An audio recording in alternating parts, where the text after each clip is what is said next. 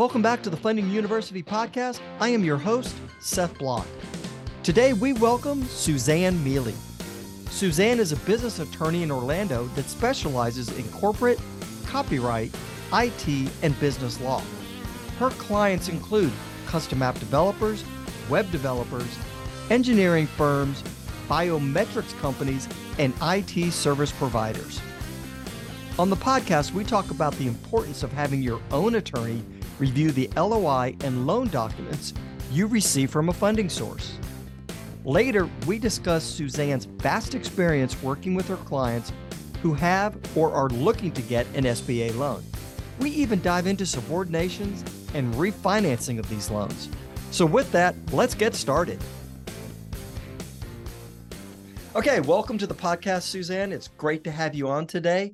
I really want to get into what you're doing right now, but before we do that, let's take a moment to let our listeners learn a little bit about you. Where did you grow up, go to school, etc.? Okay. Well, I'm an Army brat, and so I say that I am from Huntsville, Alabama, which is where my dad retired. He was a classic double dipper for the DoD. Was in the Army, came out, went back to work for the Army. And so Huntsville is home of rednecks and rocket scientists and redneck rocket scientists. And it's also home for a lot of computer industry stuff. So of course I majored in English at the University of Alabama in Huntsville. Okay. Yeah, because why would you in an engineering town major in anything but, you know, English? But my first jobs were all in the computer industry, and I just sort of self-taught a lot of database admin kind of things. And I found that my ability to communicate with clients and also because I married a geek, I could speak geek. You know, it's like sure. You learn it or you get a divorce. And so I just sort of kind of like, as you know, baby Susie came up in the tech world right before .com boom and bust. And so I, you know, like they were desperate for anyone who could lay their hands on a computer and know what they were doing. Your computer science degree was great if you were going to go work for NASA, but if you were working for, as I was at the time, a medical, you know, it was a electronic medical records company. And, you know, what they really wanted was somebody who could relate to the customer and then bring it back into in-house to the development team. Mm-hmm. So I was sort of the widget between those two things, somewhere between deployment and testing and, you know, being the customer service, you know, frontline person. And that was back when we had to actually go on site to install things. Gotcha. I was doing a lot of work there. Yep. And so today you actually have your own firm, correct? Yeah. I went to law school in 2003, graduated in 2006, worked for a few years for a big firm. And all of my clients were small firm or small startups, tech companies, you know, and they all wanted predictability. They wanted for me to be able to say it's going to be this much or about this much, you know, the kind of things that big firms are like, yeah, no, we bill it this much per hour. So now, you know, that's kind of my niche is small firms and with a particular bent toward technology industry clients. Gotcha. Well, let me tell you, it is great to have a business attorney on the podcast. Usually we have a lender or broker or even the CFO of a company, and they give us their perspective on funding. Would you take a second here and tell us about the role of a business attorney in the funding process? Well, the business attorney is kind of in a unique position in these kind of negotiations, and whether you're getting bank funding or you're getting you know, private funding, private lending, investment, doing an IPO, whatever it is, you have to have somebody who is looking out for your interests in terms of the contracts, because all of these things are paper heavy. So everybody else probably has their own attorney. And if they say, oh, don't worry, my attorney's got it, that attorney is working for that other person, and we have a fiduciary duty, which means we legally can only represent one party in the transaction.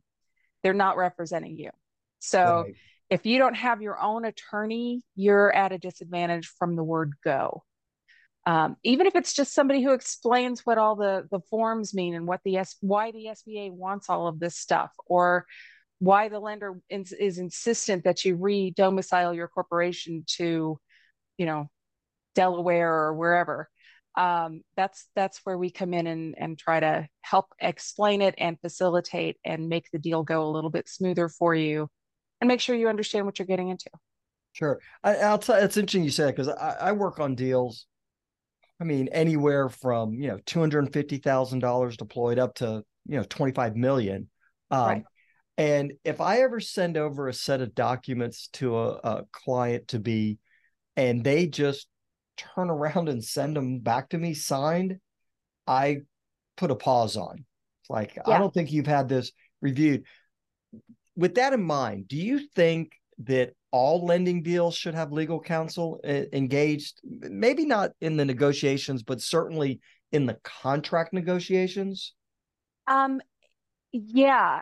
I do. I think that it's a good idea. Like, if nothing else, when you get that letter of intent, mm-hmm. send it over to your lawyer to take a look at, and, pay for an hour consultation. I do this all the time, where I'll get on a Zoom call with my client, and we'll pop up that letter of intent and walk through it. Yep. So what the terms are, and sometimes there are terms of art that you don't even realize are in there.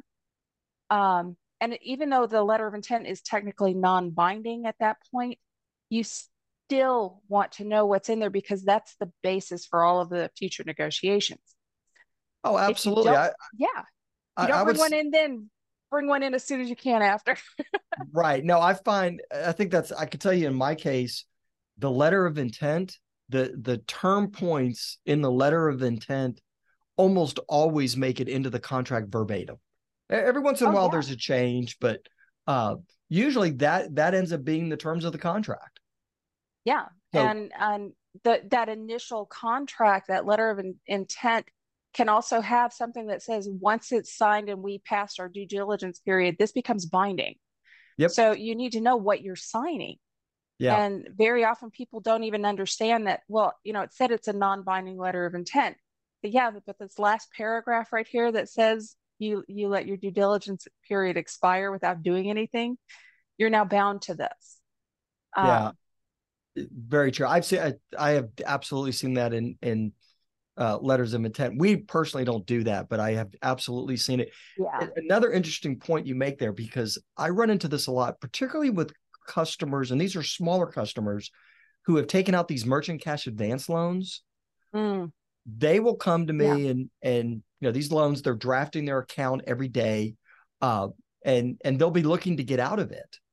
And, I'll start talking to them about it, and they'll say, oh, and I'm paying them, 30% interest or 40% interest. And I go, really? Because that's super cheap for a merchant cash advance loan. And they'll send me the agreement, and it turns out they're paying anywhere between 80 and 120% interest.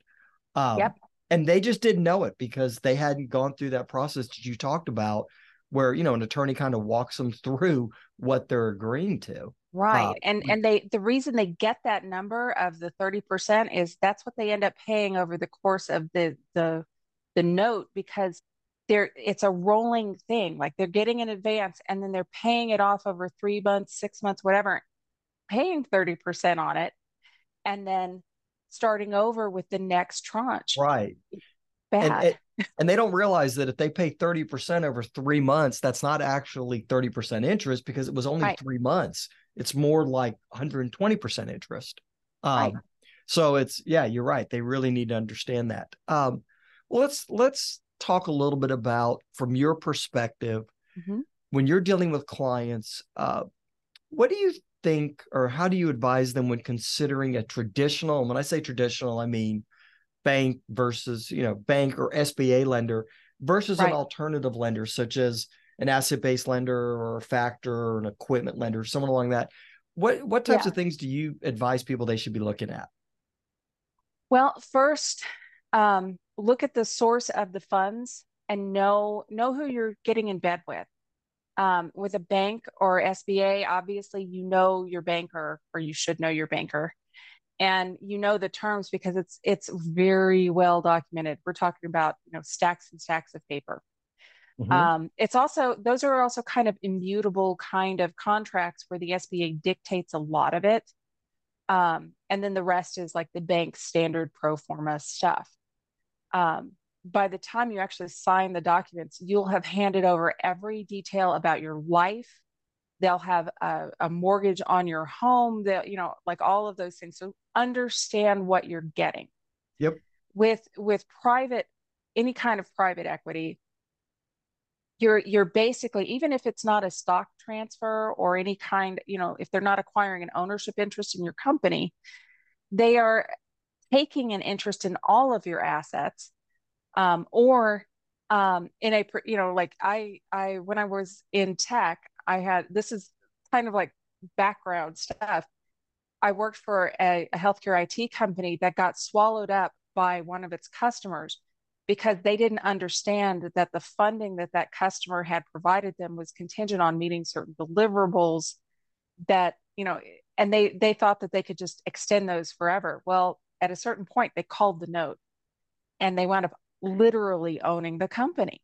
Yeah. So, and it's turned out well for them in the long run, because now they're a subsidiary of a massive company that does this, and the product is still out there. That is a fortunate outcome. It's been my experience. Really rare. And people don't realize this a lot of times, particularly on lines of credit and commercial loans. A lot of these loans are 1 or 2 year terms. And at the end of that term, if that lender, for whatever reason, decides they don't want to extend, you got to pay them back. And a lot of companies are not in a position to do that. And if the primary asset of your business is the software you've developed or the patents that you own, guess who owns it now? Yeah, you're right. You've entered into an assignment. Yep. That's what a security agreement is. The other thing is, I have clients who get into personal guarantees and are in over their head on those, and you can quite literally lose your personal assets. Whether it's, I have to go get a job and now they're garnishing my wages, or they're coming to repossess my home. You can quite literally put everything on the line with some of these loans. And I've had, you know, it just depends on the nature of the personal guarantee.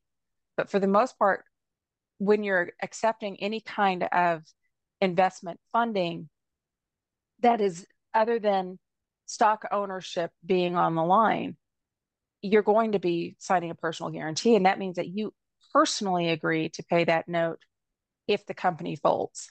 Yeah, that's a very valid point.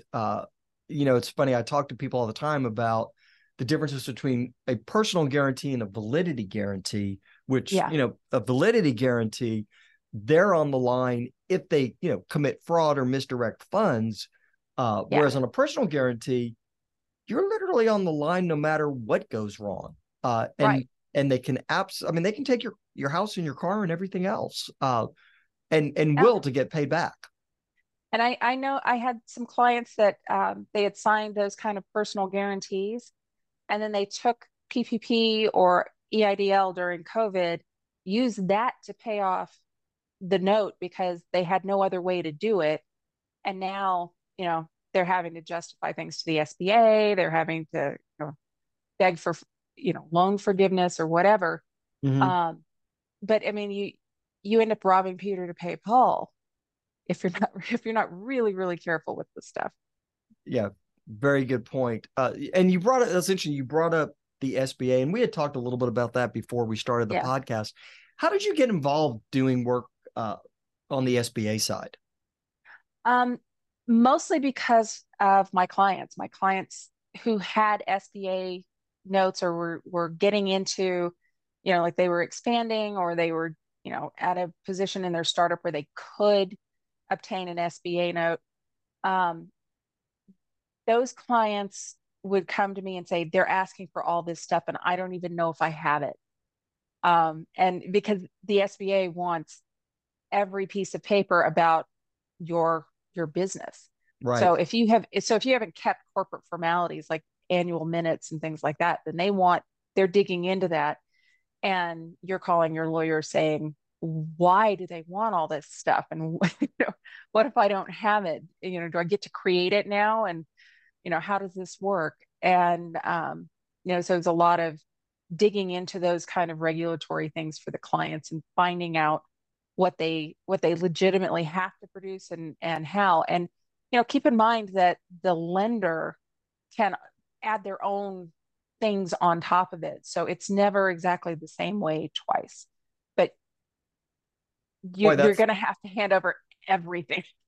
That's an excellent point that I've run across, that you have. The SBA has rules and guidelines, but the bank is actually issuing the loan, and they have their own underwriting policies.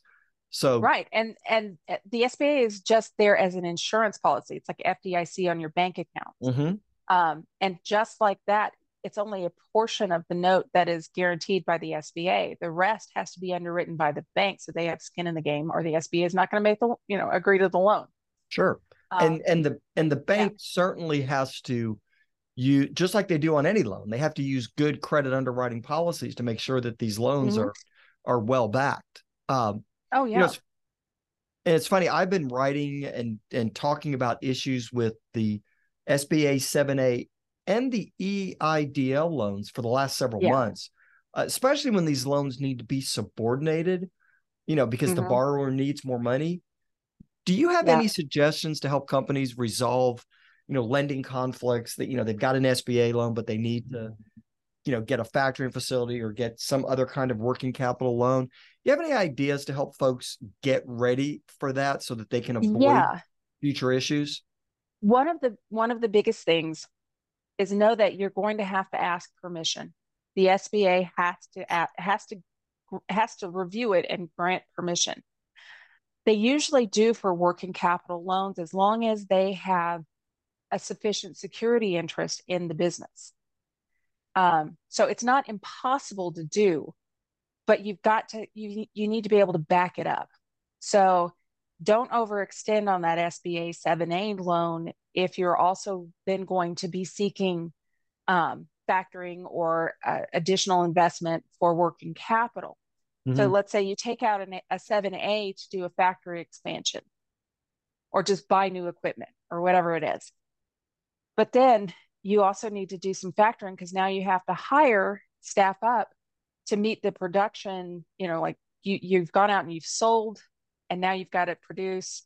Well, you don't get your money until the back end. You're going to have to do something.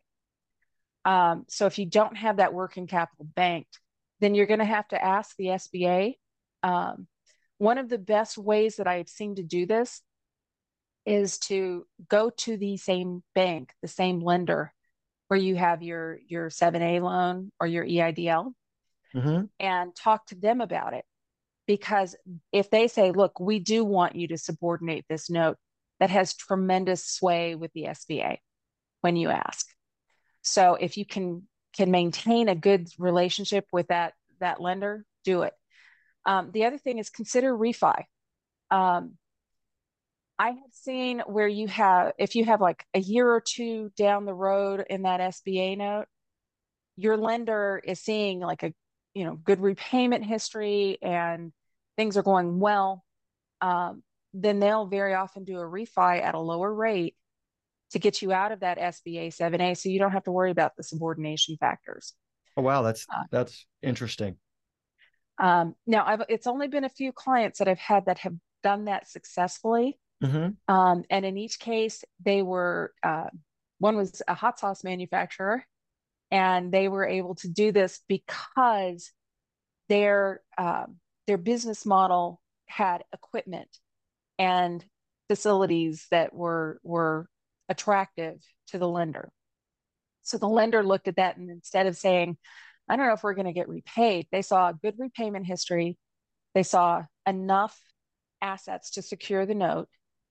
and a business owner who was highly motivated to really grow this business. And I think, you know, those things, a good business plan cannot be underestimated in all of this. If you can show this is where that money is going to go, and this is how we're going to get your money back. That's what they want to see. But they also want to know that you've got something more to secure it. Yep. Yeah.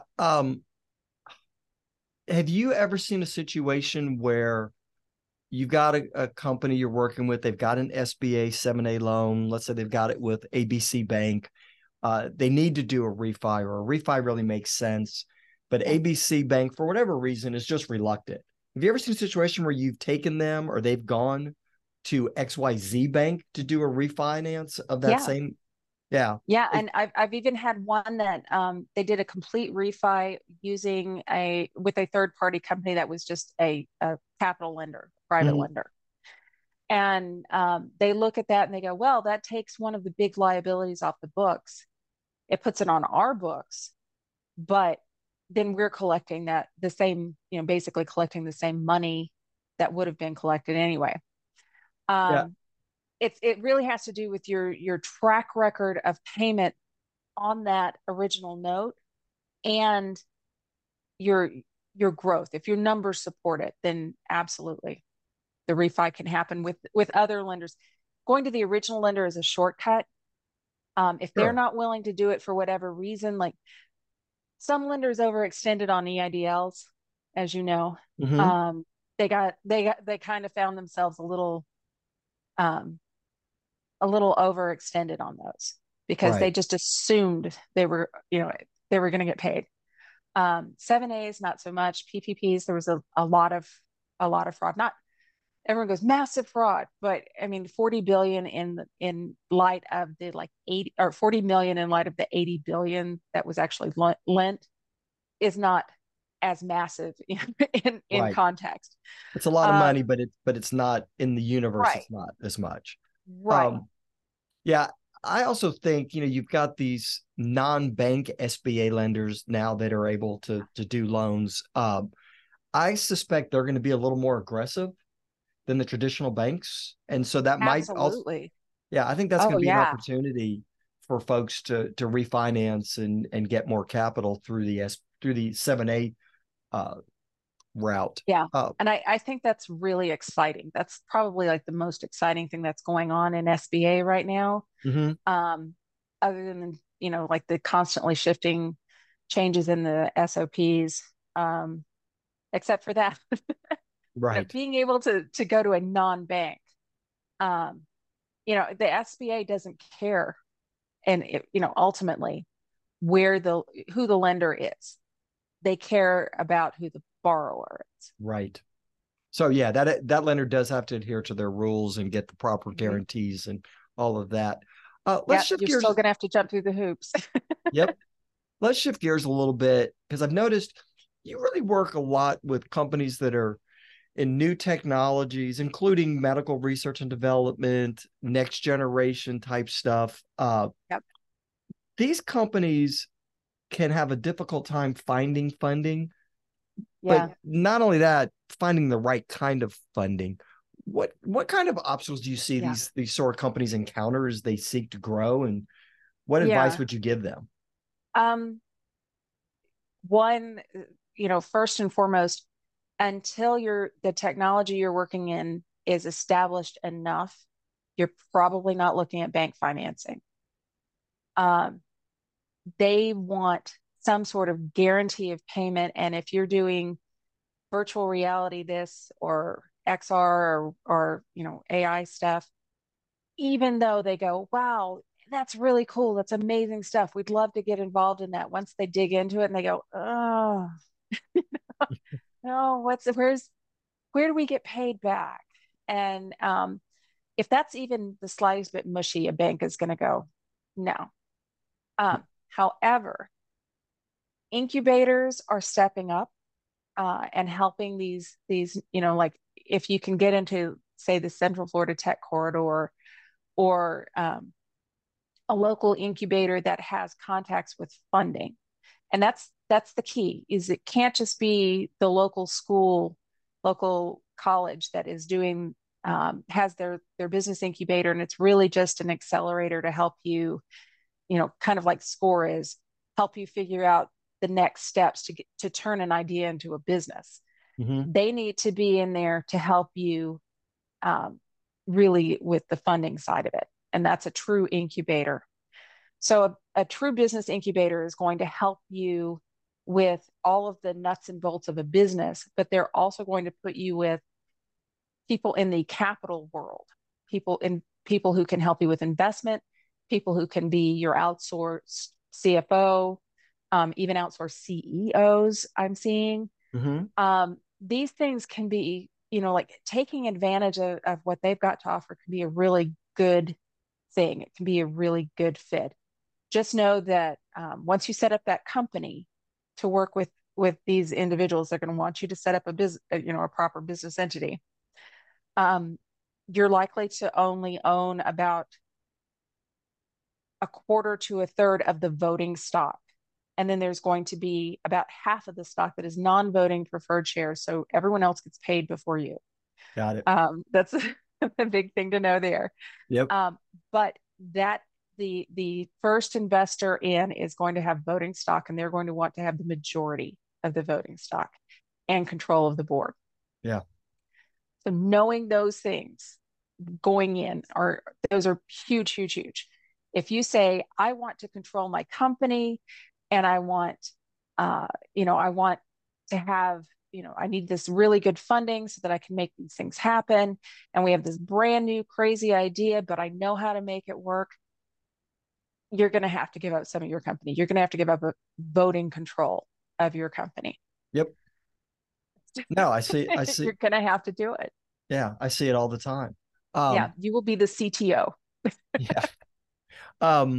Well, very good. We're almost out of time, but I did want to ask you, how do you think the lending landscape is good? What do you think it's going to look like in 2024? Oh my gosh. I really think that we're going to see, I go right back to those incubators. I think that is going to be massive, especially in the tech sphere. So much is happening so fast. The laws are not keeping up. Mm-hmm. The lenders are not keeping up. The SBA sure as heck is not keeping up with this. Mm-hmm. You have got, like if you're going to stay on that cutting edge in terms of technology, like you can't even really necessarily get insurance policies that protect you for what you're planning to do. So you've got to have investors who get it. So being in these focused incubators is massive. It's just the best place for a startup, a nascent, especially in a new industry, a new sector. You've got to be with people who get it. You've got to be with people who have run startups. You've got to be with people who understand what they're doing. And that means lenders who are specialized. So going with a lender who is in the tech sphere specifically, and they're there on purpose, is going to be huge. Yep. And even if you're not planning on selling off your company, even if you're doing factoring, being with somebody who understands what your industry is will make a big difference, because I've seen factoring from everything from like Square and your credit cards all the way to, pure investor funded factoring. It has to do with what you've got coming in and showing that you have repeat business coming in that will continually pay the factoring loan. So if that's what you've got going on and you need limited capital funding, it still pays. You will get a better rate from somebody who understands what you're doing and doesn't see the risk as being so high. Lending, like everything else, is a risk reward basis. Yep. So if you're with lenders who understand what the risks and rewards are, but actually genuinely don't just go, oh, well, that's new technology, that's super risky. if they can look at it and go, okay, I see where this has application in this sector, or this industry, whatever, and they understand it, you're going to do way better. Yeah. You know, it's funny because like with Thermal Credit, we were a niche lender. We lent to the telecommunications industry. Mm-hmm. And we were unique in that regard. What I have found with, and I'll call them generalists for lack of a better term, you're starting to see a lot of these guys, particularly alternative lenders or private money lenders, so to speak. Yeah. You're seeing them where they're no longer a generalist per se. They may not be a complete niche lender, but they may only lend into 4 or 5 different industries, right? Because they've learned those industries over the years. And it's better for them because you're right, they're minimizing the risk, they understand the business. It's better for the borrower, not only because they have a better chance of being approved, they get a better rate because the risk isn't so great. The learning curve to get the funding approved is dramatically shortened. It that is massive because the time from application to funding, one of the reasons you want private equity lending is it shortcuts all that SBA stuff. They want to see your business plan. Yeah. They want to see some numbers that back it up and where they're going to get paid. And they don't particularly appreciate pie in the sky. They want a real world basis. That's where having that outsourced CFO really pays off. But you've got to have somebody who understands your business well enough to go, I get it. Yep. Because that aha moment that's the difference between you just got funded and we need some more information. We need some more time. We're going to have to look into this more. That difference, it could be a 3-month difference in funding. And that could be the difference between launching and having to shut your doors for some of these people. I mean, like there's only so long that they can go without a paycheck. Yep. No, absolutely. Well, I'll tell you what, this has been great. I really appreciate you taking the time. I think there's some real good information for our listeners. And just thank you so much for doing this and hope to have you back on again in the future. Anytime. It's been a lot of fun. Thanks, Seth. Thanks.